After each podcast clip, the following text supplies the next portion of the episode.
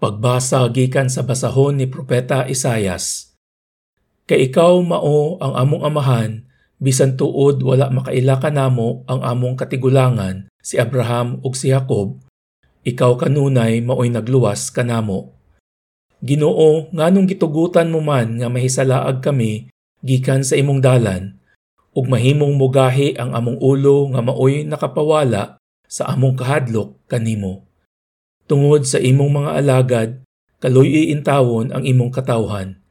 Nahisama kami sa mga tawo nga wala mo harii ug dili mo katawhan. Mangurog sila sama sa tubig nga mubukal kun initon. Ngari ug ipadayag ang imong gahom ngadto sa imong mga kaaway aron mangurog ang kanasuran. Sa dihang naghimo kag makalilisang buhat nga wala namo paabuta, nanaog ka og nangurog ang kabukiran tungod sa kahadlok kanimo. Sukad masukad, wala pagayoy nakadungog, ni may nakakita og Dios nga sama kanimo. Dios nga mutabang ni adtong mosalig kanimo. Kaymutan mo ang nagkinabuhig matarong ug nagtuman sa imong sugo. Nasuko ka sa dihang nakasala kami ug nagpadayon kami sa pagpakasala Sama kami sa tawong sad-an ug ang among mataro nga buhat ingon lamang sa hugawng pahiran. Nangalaya kami daw dahon, ang among pagkadautan daw hangin nga mipadpad kanamo. Wala gayoy misangpit sa imong ngalan ug mibangon aron pagkupot kanimo.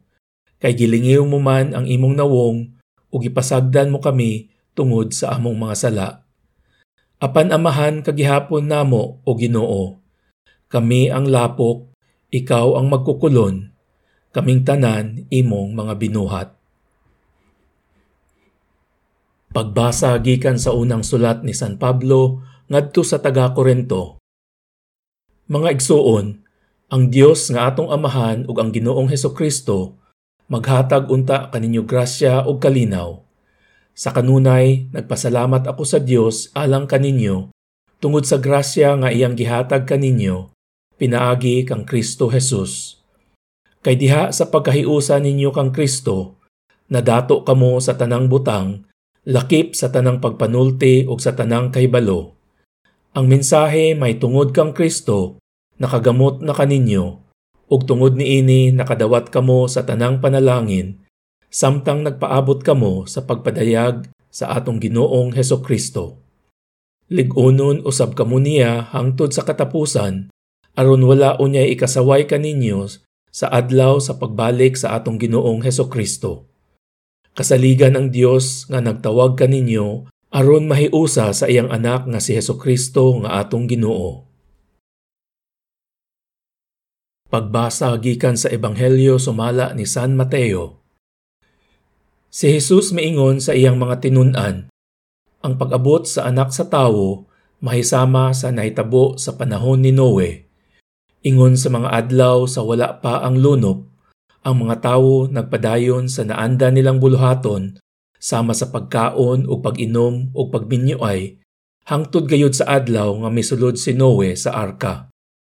Apan wala sila masayod sa nahitabo hangtod nga ang lunop miabot ug mibanlas kanilang tanan. Ingon unya niini ang mahitabo inigabot sa anak sa tawo. Niadtong panahona Duha ka tawo magtrabaho sa uma, ang usa kuhaon ug ang usa ibilin. Duha ka babayi magaling og pagkaon, ang usa kuhaon ug ang usa ibilin. Busa pagbantay kamo kay wala kamo masayod kung unsang adlaw mo anhi ang Ginoo. Hinumdumi kini kun ang agalon sa panimalay nasayod pa sa takna nga iabot sa kawatan, magtukaw gayud siya og dili mo tugot nga ang kawatan mulungkab sa balay. Busa ka mo usab kinahanglan magandam kanunay, kay moabot ang anak sa tawo sa takna nga kamo wala magpaabot kaniya.